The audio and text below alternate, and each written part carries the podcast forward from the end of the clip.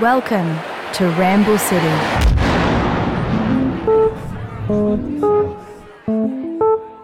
why that went wrong. And sometimes it'll be me, and I'll be the first to own up, say, sorry, I got that wrong. Don't worry, I'll fix it tomorrow. Yeah. I, I was unclear. I forgot where one was. My bad. Pretty well, it's happened, strange enough, but you can get lost, but um, which is ridiculous. Because you, you know, what else has a conductor got to do but know where the Yeah, first beat of but, the I mean, we're not talking about that you're conducting Mary Had a Little Lamb. No. You know what I mean? Like it's. like I have like turned like ten pages by mistake and gone, my God, where am I? I remember it going here so quickly. So that's that's very interesting. That's all that unsaid activity that's going on in any sphere. of performance. Time for us to step into the world of classical music, to the world behind the baton. How does the conductor of an orchestra think about music, and how do they merge those different pieces of the orchestral puzzle and combat yawning audiences, standing ovations, to create programs of music performed in venues like the Sydney Opera House that are often just as revered as the composer's music they are playing? Today's Ramble Chat is with Guy Noble, one of Australia's most versatile conductors and musical entertainers. And he's led all of our major Australian orchestras with and without performers such as the Beach Boys, Ben Folds, Randy Newman, Clive James. He's cooked on stage with Maggie Beer and might be the only person to have ever sung the Ghostbusters theme live on stage, accompanied by the Whitlams. And we speak in 2019, yes, over two years ago, we're opposite each other on two soft grey couches in his house in Sydney. And we talk about some of both of our favourite conversations. Does historical art connect with today's community?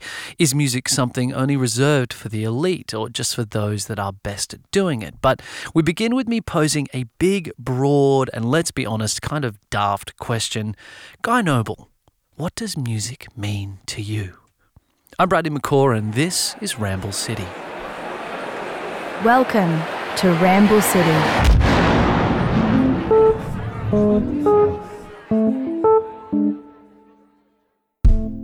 Gosh, start with easy questions. Well, it means so much because there's just so much of it, and it means different things at different times in different places. But um, I certainly can't imagine a world. Let's say if there was no music, I just can't imagine it. I can't imagine it was sucked off into space tomorrow. You know, what will we do? There'd be no dancing, there'd be no singing, there'd be no opera, no classical music, no orchestras, no string quartets, no rock bands, no musicals. It's just, it would just be awful. There's, it's um, it's a vibration. It's a um, it is a mood altering, a completely legal mood altering drug. Not all the time, but sometimes. And I know if I want to get myself into a good mood, I'll put on something. It doesn't have to be classical. It could be a bit of Motown or just something that you know has got the positive vibes, and you can just drag yourself out of a sort of a foul temper. And the other way, if you really want to wallow in something and you feel a bit sort of miserable, you can send yourself even further, like 13 stories down. Um, by putting on something you know will will you know trip the emotional wires and leave you in a place where you might want to be, depending on your mood. It's very music is very moody, um, but yes, it's hard to sort of encapsulate that now that you ask me that question because it is such a big thing. And sometimes it feels a bit airy fairy to even question it, doesn't it? But I mean, thinking about it reminds us why it's so important to foster in different ways and in different capacities, don't you think? Absolutely. And I think that's also, you know, like everything in the human world, we've got um, lots of niches of things, lots of niches, you know, this is the way it's meant to be done, like around every single bit of human endeavor, like, you know, like fly fishing or something. And you've got people who have to buy all the latest rods, and there's all the talk, and there's the, the lingo, and there's the clubs, and everyone discusses it. And you think, God, every single avenue of human endeavor has this sort of clubby aspect to like how we're meant to do it properly. Certainly music has that, classical music has that. A teacher will say, no, it has to be the vibrato, has to be this, and you have to have the finger right there. No, that's not the way we do it. Um, and sometimes I think you have to get beyond that and just say, well, what what is its emotional content? Because that's the most important thing. Does it does it the drumming make you want to go to war? Um, is it the sort of music that you know really gets you going in a concert hall? Um, so I think sometimes you think we need to look beyond all that that nonsense to get to what the actual emotional content is of what we're doing and why we're doing it as performers. Um, particularly, I mean, if I'm if I'm you know trying to construct a concert and I I know on the stage when I've just got it wrong. You think, oh damn, that's ah, it's emotionally wrong. We're going we're going in the wrong direction. Like it's it's the ups and downs, like a three act structure of a film. Sometimes you know to get from the beginning to the end, and then once you've got there, you think, ah, now we're on the the home straight, and from here on, I know the audience is we're going to get you know get bigger and bigger and bigger. Sometimes you know things happen well, we, we don't achieve that. Sorry, I'm just jumping around. My brain's jumping around all sorts of things. It happened the other day. We do this thing called Great Opera Hits at the Sydney Opera House for Opera Australia. So it's just me playing the piano. We have five singers from the company, and we do it on the main stage, so in, in the big Joan Sutherland Theatre in the Opera House. And there's uh, on whatever set is left over from the show the night before, or maybe just a red drapes. And um, you know, we we've got that down to a fine art to sort of ramp up the audience. Many of whom are tourists who just want to see something in the opera house. They get to sing along at the end. Simon King sings the wonderful Nessun Dorma, and that's just the best way, you know, as you know, lifting people up there. Just go yes. And at that point, we've just there was a little fault in the lighting design, and the, the warmth went out of the lighting in the in the sort of the encore, the Brindisi, and and the house just fell out of the the whole thing. I mean, it was still good, but just that one little thing about lighting, when you got everyone to the right point, and yet we weren't light wise at the right point. And, you know, I went and spoke to the director and the stage manager saying, "We've just got to fix that because, you know, we're doing everything we can to manipulate everyone to that moment where everyone's going, yes. And then the lighting drops out and you go, ugh, that just doesn't feel right. Like yeah. it's, it hasn't got the joy. So extra musical things can come into play as well in those sort of situations. But that's one of my primary, um, primary functions. And I think I've always been very aware of the audience, sometimes too aware of the audience. I respect those people who just don't give a rat's ass about the audience, who just, you know, really, who just can. I mean, if you're doing a Mahler symphony that lasts for two hours, I mean, how can you assess how the audience is going? You know, at bar 100 and I'm pretty sure the guy in seat 63B wasn't digging it. Well, that's right. And I've seen, I've seen, I remember when I was doing a broadcast from the other side of the Opera House in the concert hall, it was Sydney Symphony. David Robertson conducting and it was the final movement of Beethoven 5. Now, that's pretty fantastic music, and it's like one of the archetypal big classical pieces. And there was the conductor's monitor, which I was looking at in the control room, you know, was straight down through David Robertson and with a fair patch of probably the A reserve seats behind him. I think I wrote about this in the limelight.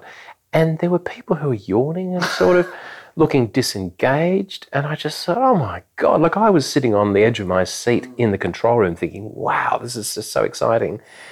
And they were, their faces were totally disengaged. And I, maybe internally they were having a good time, but from the externals, you know, and at the absolute climax point, one guy did just, you know, it looked like a lion out on the on the Serengeti plains that went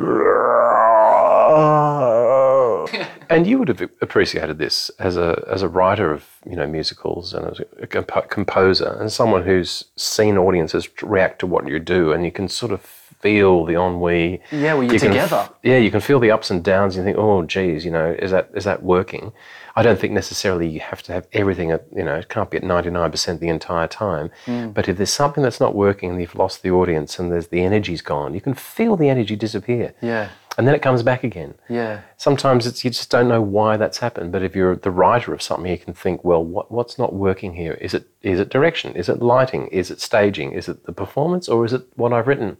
Yeah. And which of those things can we change to try and make it better? Mm. So when you because you work across so many uh, genres, particularly too in, in music, if we just looked at that part of your work, do you feel yourself wear different hats when you go into different one, or is it is it sort of the same sort of way of looking at them all? Or does you how you see your role changes to bring about what I think that it, needs? It does change depending on what you're doing.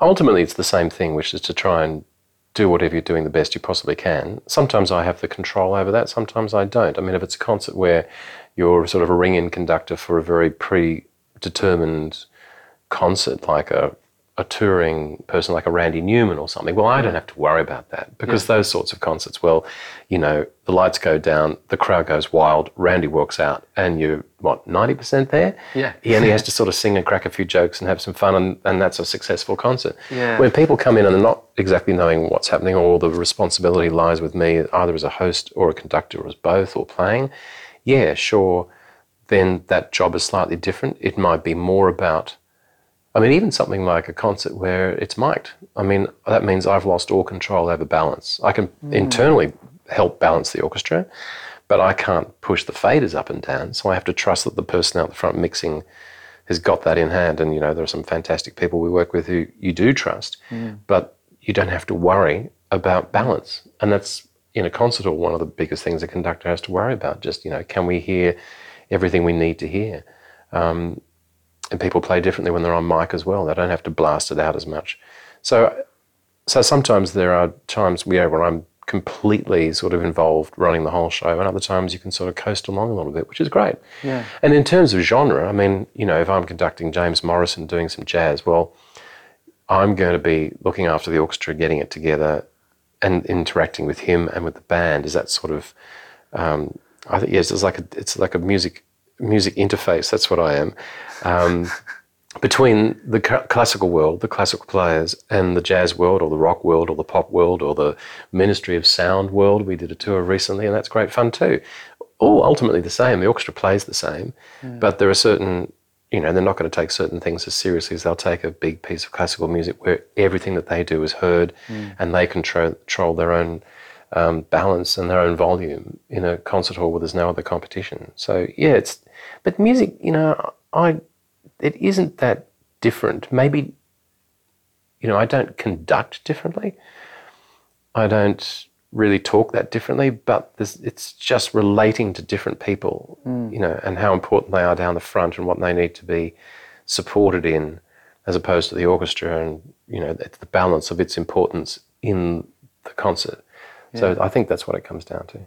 Getting back to the importance of music or how we think about music or music's place in society, and that's such a broad thing to talk about. But just when you were talking, I remembered reading an article that you wrote about a young child that was doing uh, auditioning for their school choir, and they got put through the process of Mary Little, Little Lamb. Do you remember that article? Yes. Yeah. and and it was about the idea of the choir and that it is about you know everyone en masse coming together and that's the sound it's about the joy and that that sort of mm, brings mm. do you think that as kind of things have evolved in society becomes more and more about i guess being the best do you think we're losing kind of the the group aspect of a lot of why how music was exi- existing? Do you think that's being lost, Oh, or is it just being no. moved in a, to a different place? no, I think you're right. I think it's like you know, we are the professionals. Yeah, We are the professionals, my friend. it's funny that was the original lyric, and they changed it. That's so weird. It doesn't scan as well, does it? Yeah, Um, that's no, that's actually very interesting. Because I was thinking that the other day. Uh, I'll tell you where I was thinking about it. Um, it was up at the um,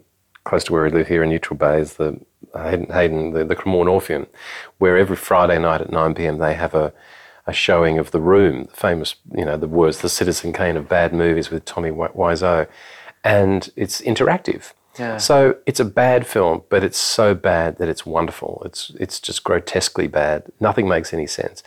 But the joy of it is that it's like an old pantomime that the audience becomes much more involved, and so they get to shout out things. And they're going, "Who the hell are you?" and you know, panning, you know, in a, in a long pan across the Golden Gate Bridge, and everyone's going, "Go, go, go, go!" You know, it is one of the funniest things I've been to, and it's funny because the audience is engaged, and they're engaged. Um, I mean, you don't you don't necessarily want that in a concert, heaven's sake, not all the time. But in terms of participation, yes, you do want more participation. You certainly want their audience participation in terms of their energy. And I think sometimes shouting things out. I mean, I think Australian audiences are very, very well behaved. yeah. Um, and yet we don't we don't want the room situation. We don't want someone you know th- towards the end of a Beethoven condensing, you know, like go go go. That'd be ridiculous. But in terms of participation, like in a big choir or something, yeah, there's so much room for that, hmm. and that uh, I think there are people who do just want to sit and listen to superb professionals do what they do. Um, and I think there are other people who want to be much more involved. Yeah. And if you look at a pop concert, uh, you know, a really big sort of stadium arena style pop concert, that's much more interactive. People sing along Yeah. when they hear their favorite tune. The artist, you know, obviously just, you know, drop out a few times and hand the mic and you sing this line for me. And they're much more engaged. They can move physically. So I think sometimes, you know, the worst thing is that we ask people to go into a big venue, sit very still, make no noise whatsoever. And then at the end, we ask them to to applaud. Yeah. One of the best things, you know, I've been doing it for years now in Australia, all over the place, are these last night of the proms concerts. And, you know, based on the original English one, but in Australia skewed towards more Anglophile music. So it's, you know, not necessarily just generalized classical music and finishing with all the Jerusalem and the land of hope and glory. And you know, it's that stuff's not jingoistic, and nor is it in London. It's a it's a musical party, Yeah. and the people in Australia love that. They might be ex-Brits, and they all bring their flags and carry on. But the fact that they get to interact um, towards the end of the concert, that's when it erupts. Yeah. When they get to the sea, the sea songs, the Fantasia, and they, they you know, da da da bum bum ba da da da da da dee dee da dum bum bum ba da da da dum bum, and it gets faster and faster and faster, and then that's when that's when the concert actually begins. Everything else before that is just a preamble. And that's why that's so successful because the audience knows what their role is. They know how to participate. They can clap, they can stamp, then they get to sing, then they get to whoop. And I think that's why it's so good because they feel part of it. And they, um, that's what we want out of um, a concert of that nature. And other times you do just want to sit there and let it all happen over you and not to be participating in the middle of some very important Mahler symphony or something. In fact, there was once 1999, funnily enough, we did a New Year's Eve concert going into 2000, and it was at the Opera House. It was a scratch band. It was a Sondheim um, cabaret sort of, well, like side by side, but a different one. It was, it was called You're Gonna Love Tomorrow. So a se- selection of Sondheim songs. They obviously chose that because of the title. Great title for a New Year's Eve concert, but actually, some of the music was really, you know, very clever and quite of its, you know, in that Sondheimian way. Things like, you know, someone like a, someone in a tree from Pacific Overtures, which I think still it stuck with me for weeks afterwards. I thought it was just genius that piece. Yeah. But it was a little bit like, oh my God, what's the audience? It's the only time. So we go up to the side of the stage, the only time I've ever actually thought, oh my God, they're going to kill us. Because we're, the, the audience was doing Mexican waves. They were in there, they were hyped up to buggery. They were so, and of course they were going to get the interval and see the fireworks on the forecourt and everything else. And and the first thing, and I said to Judy, said, oh my God, yes, they're going to kill us. What are you going to do? Because the first thing we had to do was going, gods of the theatre, smile on us. You know, and they're all going like, what's this? But then gradually, gradually the, the party began, you know, and Yeah. they, they warmed into it. But it was the mm. only time you almost felt that you needed to spray some sort of foam to calm everyone down before the concert had actually started. That's a rare occurrence. And Yeah, usually there are times in certain audiences. I remember once in Hobart, this audience so sleepy. It was a cold night in Hobart, and everyone was just so sleepy. And I got really angry with them because I just thought, come on, you're part of this. Yeah. We can't drag you all the way. No, we can't. We can't do it all. Like, and of course, I think I, I think I stupidly, because I was hosting as well, I got them, I got them up to do some aerobics, and that, that course, then they sat down. Then they were both bored and angry, which is even worse. And needing to stretch.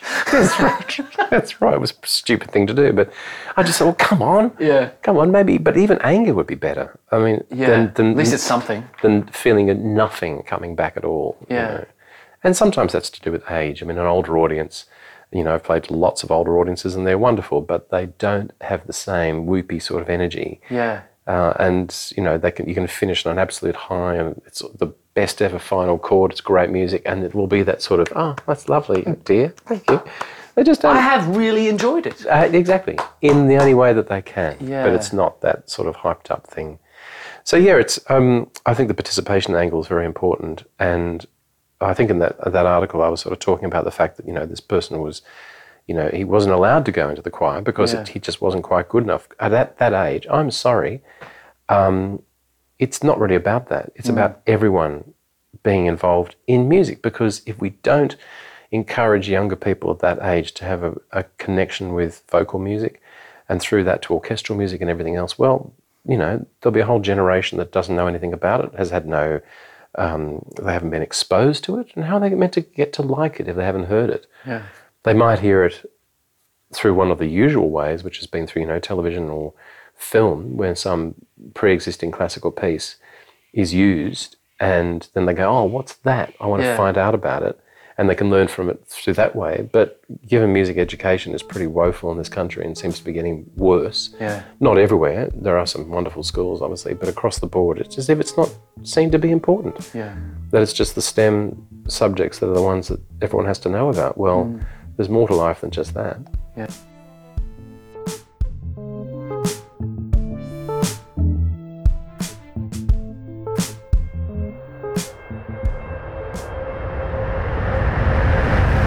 Question, but wha- what what is that transaction to you? Do you think what is what does that mean? Giving something of yourself, and how do you give something of yourself in in music? Well, it's a funny thing when you I can say looking from a conductor's point of view first, which is Okay. what I mostly do. That is an that is an unusual thing because how do you? Because you don't make any noise. Yeah. You are, you know, you are uh, trying to help other people make the sounds together to ultimately fire. You know, sort of goes you go that direction to the to the orchestra, and then it fires back over your head out into the audience. So it's sort of a weird, sort of reflective thing. It's And people very- are still looking at you a lot too. well, that's true, and that's a very important part of it. Um, it's because you are semaphoring all sorts of things, and sometimes I, I, I find that uncomfortable. I'd rather be like in a little sort of bird watching hide, you know, one of those Yeah. old canvas tents. Yeah. And certain times you could put your your arms out and really be involved in the music, but there are other mm. times that you just need to disappear. Yeah. And you see that in the great conductors who just sometimes don't do anything. You know, there's a Barenboim will just be standing there and he'll sort of flick a finger and like, you know, you know what you're doing.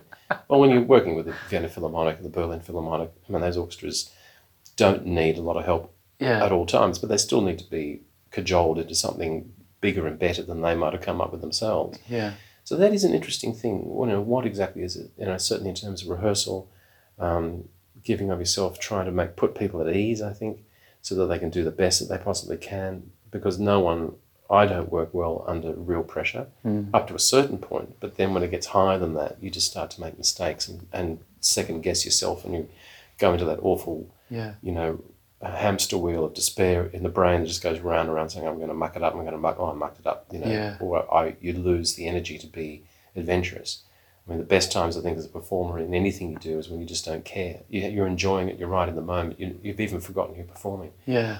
And it's if that happens, you know, it doesn't happen all that often, but when it does, I think it's a magical feeling because you think, oh, wow, look at all that. I wasn't even sort of here. Yeah. But you're like this vessel that just sort of does what it has to do through It's the music. conduit or something. Yeah. As a pianist, um, the same thing. You know, you just try and be, if I'm accompanying people or playing, I really do solo stuff, but accompanying, you know, try to be really supportive and warm and, and, and full. So there's a lot of, you know, attention going into it and a lot of energy to support a singer or whoever you're accompanying. And certainly then is the the other thing that I have is that sort of hosting part of it, that sort of being on stage and talking. And that's really important because it breaks the barrier and it, um, it you can if a concert is especially if it's got lots of smaller pieces if it's sort of like a an ongoing meal then then that role is to sort of be like a bit of a palate cleanser and maybe to discharge some of the tension from what's happened or ramp the tension up before the next piece but i think audiences like that because they sort of they sort of like to know what's going on, and they certainly, in terms of standing in front of orchestras, they love to know what the orchestra players are thinking. They like to hear from them. They like to um, be aware of important moments that are coming up, which you can play or demonstrate, or someone's talking about it, and then they hear it in the context of the piece, and they go, "Oh, yeah, now I understand how Yeah. that fits together." So those things are all all really important. But you know, how do you that communication is such a bizarre thing. Obviously, the music itself gives you the template of the communication, and if it's a great piece of music, you don't really have to do too much. You you don't have to over egg the omelette. It, it sort of comes out of itself, and you just have to help it be there. Mm. But there are amazing moments where people just take take that extra bit of time or do something. They have such a sort of a stage presence. I'm thinking of someone like Sumi Jo. I work with an amazing coloratura soprano, Korean soprano. We, we toured last year, and it was such a revelation. She almost ruined me on other singers because her super stage presence, slightly mad. Mm. She's slightly mad, but she just commands where she stands on a stage and she knows how she's going to do it. She's done it many times before. Hmm. And the audiences love that because they feel really comfortable. Like, oh, we're, we're in the hands of someone who knows what to do rather than someone who hasn't quite had that experience and feels very tense, and, and the audience gets a bit tense as well. Yeah.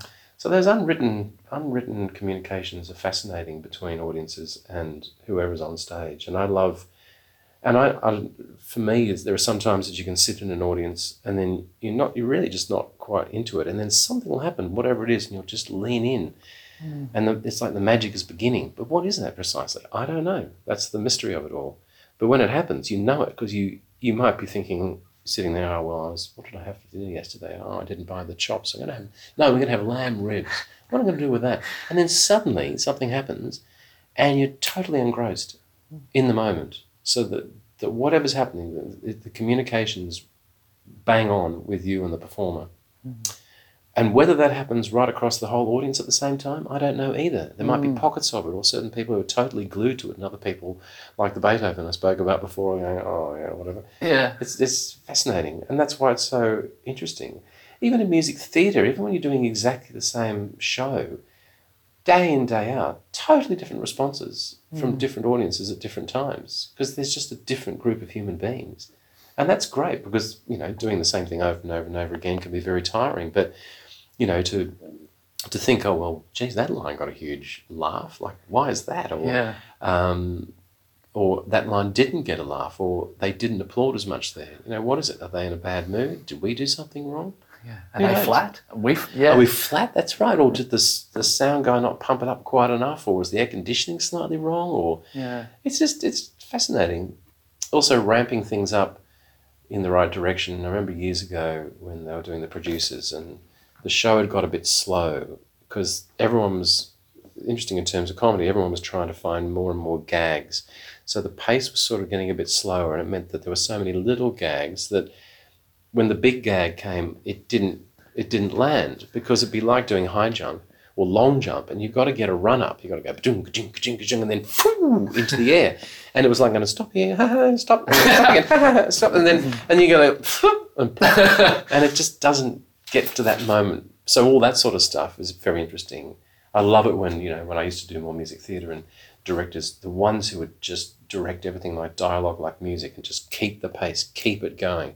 Don't take so much time there. Yeah. Don't just go on and on and on. Get on with it. Come on, come on. We've got to get to here Yeah. and keep the pace moving because the audiences are often way ahead of you. They're intelligent. They know what's going on. So just, just get on with it. It often feels to me too sometimes, and this is just my thinking of it, whether it's like get to the place where it's a little out of control, like you're, you're a little out of, you're just at the top of yourself. Yes.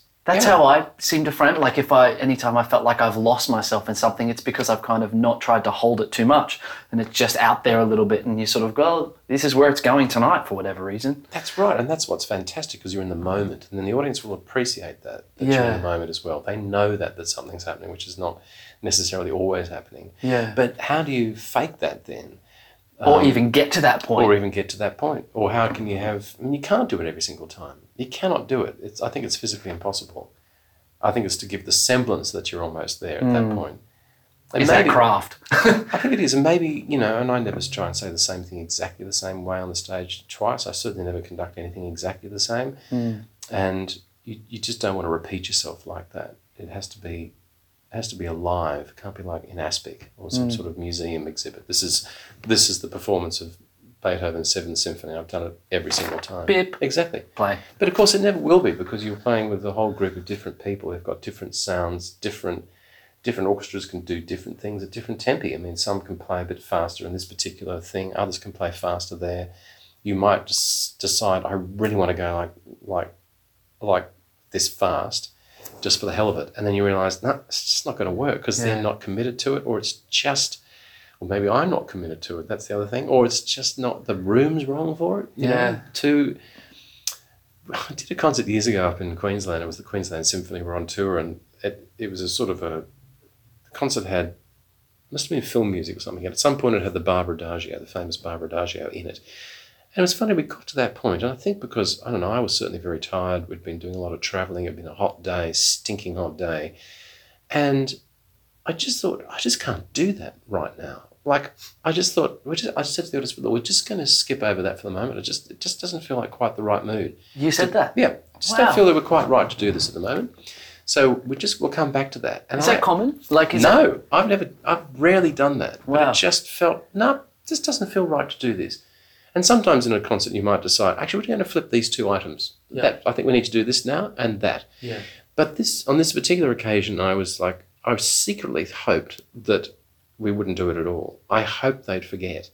And we sort of, so once it was out of the way, and once we went on, and the concert was a long concert as well, so I was sort of thinking, God, let us make an edit. let us get to the drinks earlier. Let us just, I think they've had enough. And then suddenly, just towards the end, when I was sort of wrapping up, this woman shouted out, What about the Barber And we had to do it.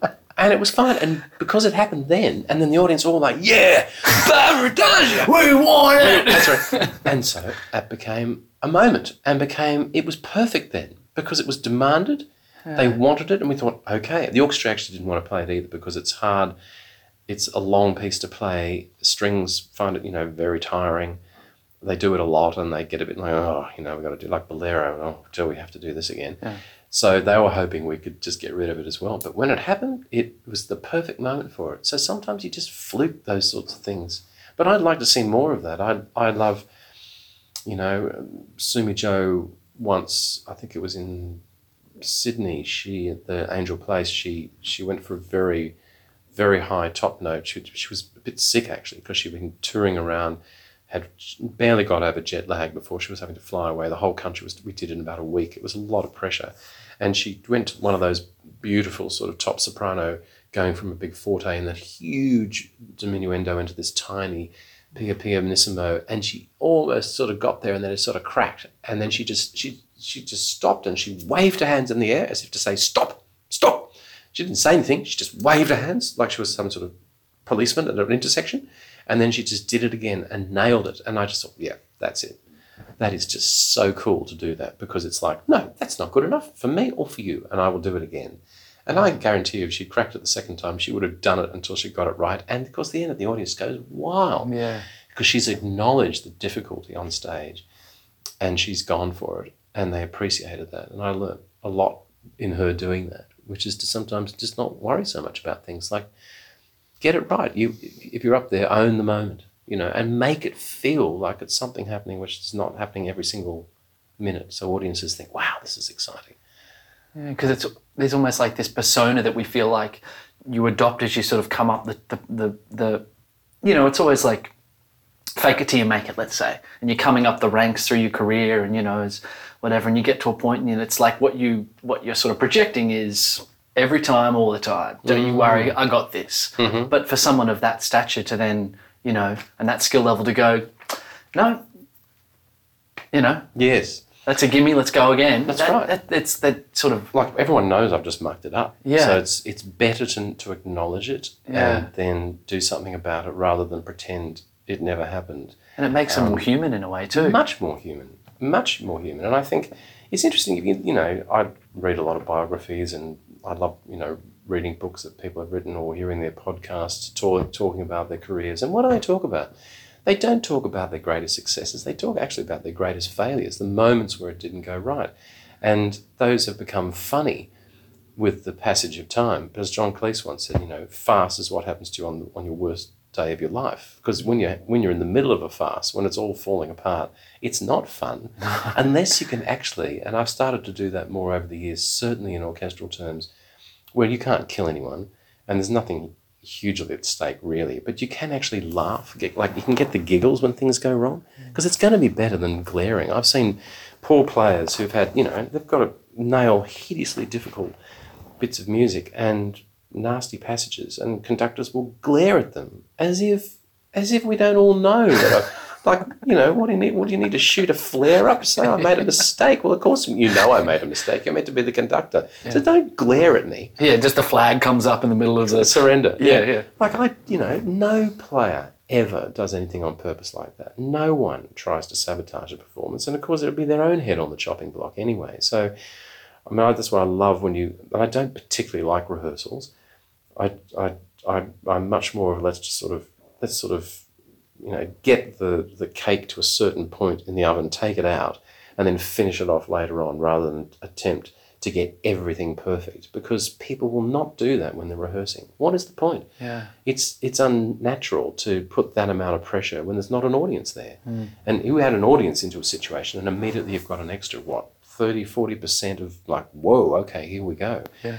And a lot of things um, like a chiropractic adjustment just just click. They come together because people are listening and much more intense about what they're doing. But that amount of, of mental energy if you could measure it is enormous in orchestras what's going on. Any sort of performers on stages doing whatever they're doing. If you could go around with a meter and you know you hear something wow wow they're really they're, they're like they're really into it. The brain clocking everything, understanding what's going on, what the other actors are doing, the other singers, the other players, you know, how the audience is reacting, all sorts of other things. It's just amazing how they hold all of that in their heads. And um, and so it's I know that you just you've got to leave things sometimes until the moment, you know, to prepare enough and then back away. And and if certain little things happen in rehearsals, just say, no, don't worry about that. Like I know why that went wrong. And sometimes it'll be me, and I'll be the first to own up, say, sorry, I got that wrong. Don't worry, I'll fix it tomorrow.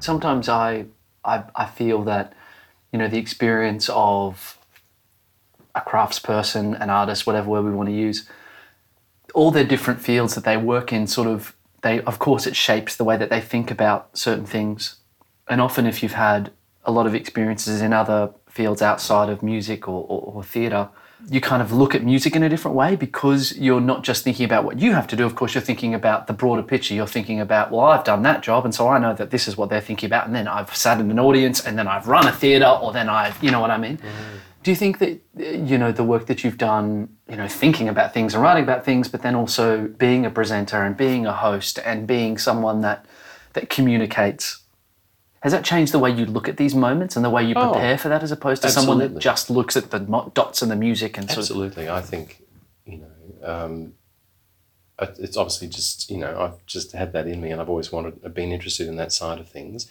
And I, I like humor and I like the way you can use humor to, you know, make serious things seem more serious and then to release the tension. And um, I like an audience that can laugh joyously and then, and then hear something very passionate as well. Um, no, that's that's very important to me, and I think that you know everything you do, everything you do has to inform everything else that you do. And I was talking to um, one of my a few of my colleagues at the at the opera company the other day, and and I made some comment about um, either Star Wars or Star Trek. I think Star Trek. I think I was talking about the Orville, Seth MacFarlane's Orville, which is an amazing series. It's so so funny. It's you know like funny Star Trek, very clever. And this singer said, "Oh, now Star Trek. Hang on, Star Wars is the one with the big ship." Um, and Star Trek is the one where they're all on the ship together or something. I just thought, my God, how could you have no understanding of one of the biggest cultural references of the 21st century? Like, how could you do that?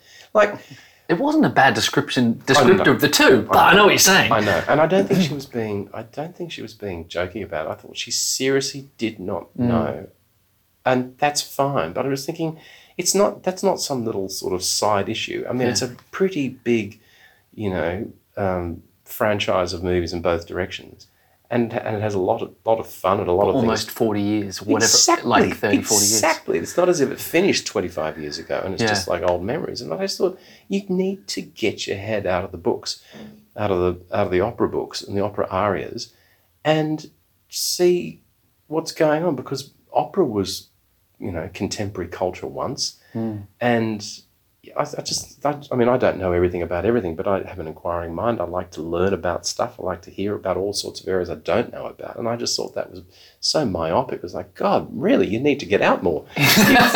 Because there's a whole world of fun out there which is not. Put down the Puccini and walk away. That's right, exactly. It's exactly right. It's like it's too much. It's it's too engrossed. And I, I think that's great. But You know, what, are they, what does she do for a break? Just go away and Yeah. what other music do you listen to? I mean, I don't. I'm, I I certainly don't have a broad range of music that a lot of people know absolutely everything. There's you know a huge range of music, but you know I'm I'm fascinated by all sorts of different music, and I think to be in one sphere. But people I feel really sorry for are like the Baroque specialists because I can't imagine. What would you do in your time? Well, what do you? I mean, I'm sure they listen to jazz and everything else. and- Surely. But like even in your performing life, that you'd never get to play some scrunchy aim minor ninth chord, you know. Yeah. You you would just be constantly in straight G and straight D and occasionally in an added sixth. You'd have to love it. Yeah, well, of course they love it, and yeah, they love it, and it's great. But I just think, oh God, I could not do that. I could not be so focused on one area to the exclusion of all others. Um, because I think, you know, I've always said, I think there's, there's, you know, there's good music and there's bad music, but there's good and bad music in every genre. Yeah. there's so much bad classical music.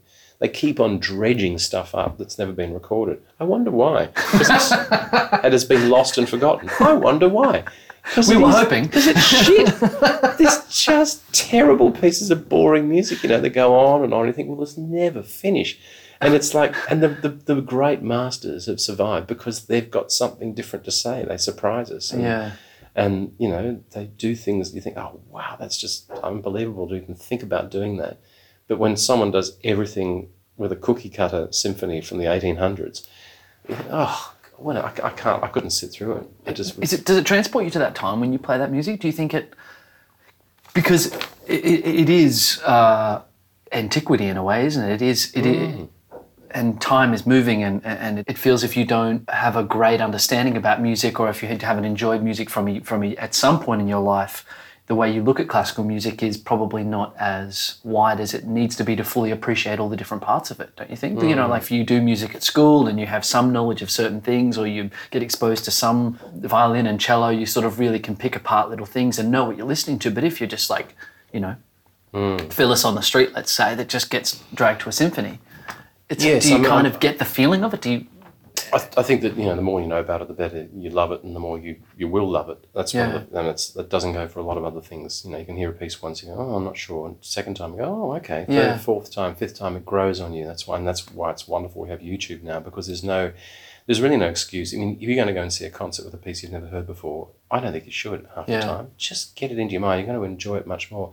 So you think someone should should really get and know the ups and downs a little bit and really know what's coming? I think they should be, yeah, because I think fam- familiarity does not breed contempt when it comes to music. So the more they know about it, and the more they start to read about it, so you, you know, you go down that rabbit hole on Wikipedia or something, and you Yeah. find out this, and oh, that's what happened here. Oh, that relates to this, and then it becomes, you go, Yeah. oh, you know, you just go further and further into it, and you can lose yourself. But I don't think, to go back to the first part of your question, I don't think that, you know, I can really put myself in the frame of someone who's in the 1800s who's playing this for the first time. And you try to, you try and look at it and say, well, why do we do it this way? Because it's the accepted way of doing it. There are certain parts of, um, like I remember a conductor at the opera years ago saying to me, you know, these Rossini arias that finish, you know, dum, dum, dum, dum, dum, dum, dee, jum, jum, bum, bum, and they hold the high note and then go on. He said, that's ridiculous. He said, the high notes really always you come before that. You lose all the energy. There's Yeah. nothing in the music. There was no, there is actually no performance history at the time of that happening. We sort of know that, or we knew it. Um, so that's that's become a modern thing just because the singer's decided I want to sit there on a top note, and there's nothing worse than that because what I'm they're just screaming for the hell of it. Yeah. Look at me, look at me up here. it's not like the Nessun Dorma, then uh, which Well, is you which- want it, you which want it by set- which is still written Vincero, Vincero, and Really? absolutely there's no writ put in there. So Because in my head, I thought it went into. No, that's not written at all. They, he probably thought that the A after the B was the, the climax. Vincero, Vincero, because it's it's got the bum ba Wow. But obviously, somewhere along the line, a tenor's gone. Oh, I've got a good bee. I can sit up here for a Vincero. Circular breathing. That's right. And post Pavarotti now, everyone expects expects it. This famous uh, Sempre Libre, the the uh, La Traviata, when she goes up to a top E flat, not written, maybe a top um, B flat, but it's not an E flat. And then people who haven't got an E flat feel they can't do it anymore. Even with Phantom, which has a top, well, sung E natural for Carlotta, she has to do that live. But the E flat that the Christine sings is on tape. And you've, I've done it. We've doctored a D into an E flat, and it ah. doesn't matter because No. at that pitch level, no one can tell. So you should never ever say when you're auditioning a Christine, oh, she hasn't got an E flat. Who cares? She, She's got a D. She's even got a C sharp. That's fine. Yeah. Just you know, just move it up Science, thank you. and you know fix it up a little bit, and then it sounds fantastic. And Yeah. all that stuff that's in the journey that's on on tape anyway. Historically informed performance practices on hip. You know, I I. I, I'm not sure about that because I sometimes you look at a piece of music and think, well, where, how is that? It's not written to be like that. That's just that's just tradition. That's just we've always done it that way. But you can tell sometimes a composer is, um, like in um, and La Stella in Tosca, there's a there's a pulsating accompaniment, and to have a pulsating offbeat accompaniment means there has to be a beat. So you can't take everything so slowly the beat disintegrates because Yeah. then you're conducting everything in six and not in three, and it becomes a mess. Yeah. So that sort of stuff really irritates me when you hear all these uh, liberties taken. And you think, I don't think he ever. You know, that would be fantastic You would go back in a time machine and hear the first performance and go, oh my God, that's what it was meant to be like. Yeah. Be I'm fascinating Sure, we're playing any. everything way too fast now. Everything's much faster than it used to be because people think, well, fast is exciting. So let's just get faster and faster and faster. It's almost not playable. Um, yeah, all that sort of stuff is what a conductor has to think about. Probably the most important th- thing you have to think about. And there are certain pieces you think, yeah, as I said before, I want to go a bit faster. And then you listen to you think, you know what, it sits right in the pocket here. Yeah. It feels really good. It's the, the way they play it, the articulation, it's groovy in that groove. Yeah. And if it's too fast or too slow, it's just like, ugh, it's just wrong. Picking a tempo which is too slow, and it's always like some, like you're trying to send the piece into orbit, but it hasn't quite got enough altitude to stay in orbit, and it just starts to fall back, and you're constantly trying to keep it going. Whereas it was like half a, a, bet, a metronome mark ahead. It's effortless in a sense. It's like a spinning top. It just goes, oh, here we are, and it, and the players play it. Yeah. It's one of, that was one of the things I had to learn over time was certainly tempo and just the to, to tempo that was just a fraction too slow was just death. Yeah. And sometimes it's best to just put it out of its misery in the first few bars in a rehearsal and just say, "Whoa, sorry, too slow. Just got it wrong. Let's do it again." Because all the energy, you're right, like that you have to put into something to keep it going, to keep it there. It's Oh, just, it's awful. never ending. No. And it's you that's having to. And the orchestra's just winding back because Yeah. they know they know that it's suffered a death. I guess is it uh, trying to recreate things in a certain way now takes a bit of the, the, the presentness out of it and uh, whatever the purpose is of the music for today at this point in time in this moment here with these people if we're always going you know way back to to then to try and recreate that does it take away from actually what is the transaction going on right here between us and the people that are sitting there right now I agree. yeah And you know, we are we live now. We don't live then. We you know we live in a time of rockets and and iPhones. They had none of that. So what is speed to them? What is fast to them? As fast as a horse? And we're talking about as fast as a as a Ferrari. I mean, it's it. The sense of speed is so diff- different, uh, and speed of life and speed of attention. You know, you think that our attention span probably has de- decreased a little bit, but then again, in you know the 18th century in opera, you know it wasn't just about listening to the singers. In fact, half the time you couldn't hear them apparently because people were shouting and carrying on, and it was a social event. It was like a football match, and people are you know probably having it off in the boxes, and there's people eating chicken legs and throwing things at people. It was a they didn't care about the singing half the time, so. The fact that the opera went for four hours, they probably that's fine. What else are we going to do? There's no television, there's no DVDs. You know, we can't really read books by candlelight. We'll go blind. We haven't got you know iPads. We haven't got Kindles. So let's go and sit at the opera because at least we're all here together and having fun. So an opera could go for that long, and they probably wouldn't mind if someone sang it, you know, the Da Capo aria and sang it again. And they shout and they want seven encores because they probably just don't want to go home. But now, you know, we're so time constrained, and it's one of my major issues is a bit sort of time constrained. It came from working in radio for many years, and so it's a great help because you can finish concerts absolutely on time. You can you can know how far you have to get to get to that point. Yeah. But sometimes you can be too aware of it, and it's nice to be sometimes not aware of time Yeah. and just float away and just be totally engrossed. So yeah, we're not the same people as the people who were listening to Mozart's first symphonies or you know, what Bach was writing in, the, in Leipzig. We're completely different people. And I think that you're right that if we're in a particular situation, you've got to go with that situation and suddenly feels you want to do it a bit slower, a bit faster, or whatever, because that's the mood, or that's how the orchestra feels, or that's how the that's how the audience feels that they want it, or the venue feels how it needs to be. Then you you need to make those decisions. So, it'd be interesting if you went, you know, if you did a sort of a comparative study and you took some, you know, really good conductor like a Simon Rattle and you went through all their performances of a certain piece over the years, you know, maybe thirty years, and all the recordings and all live performances and you match them up. Mm. And could you see, you know, whether it was exactly the same or how much variation there was in the tempo from start to finish or even in a few sections of a few bars?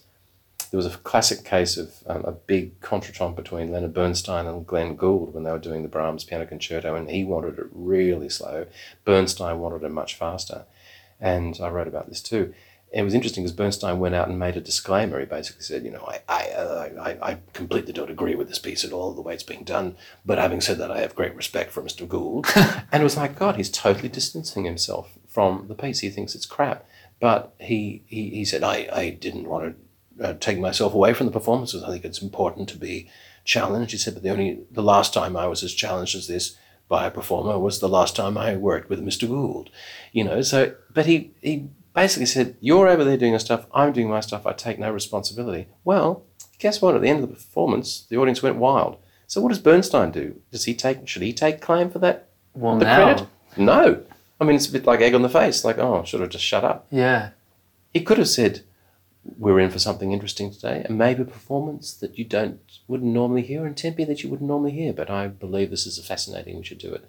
But he just couldn't stop himself from saying, I don't think don't think it's my fault. It's all about him, you know. Yeah. And Gould apparently was backstage laughing his head off, thinking, "This is hilarious! It's so much fun."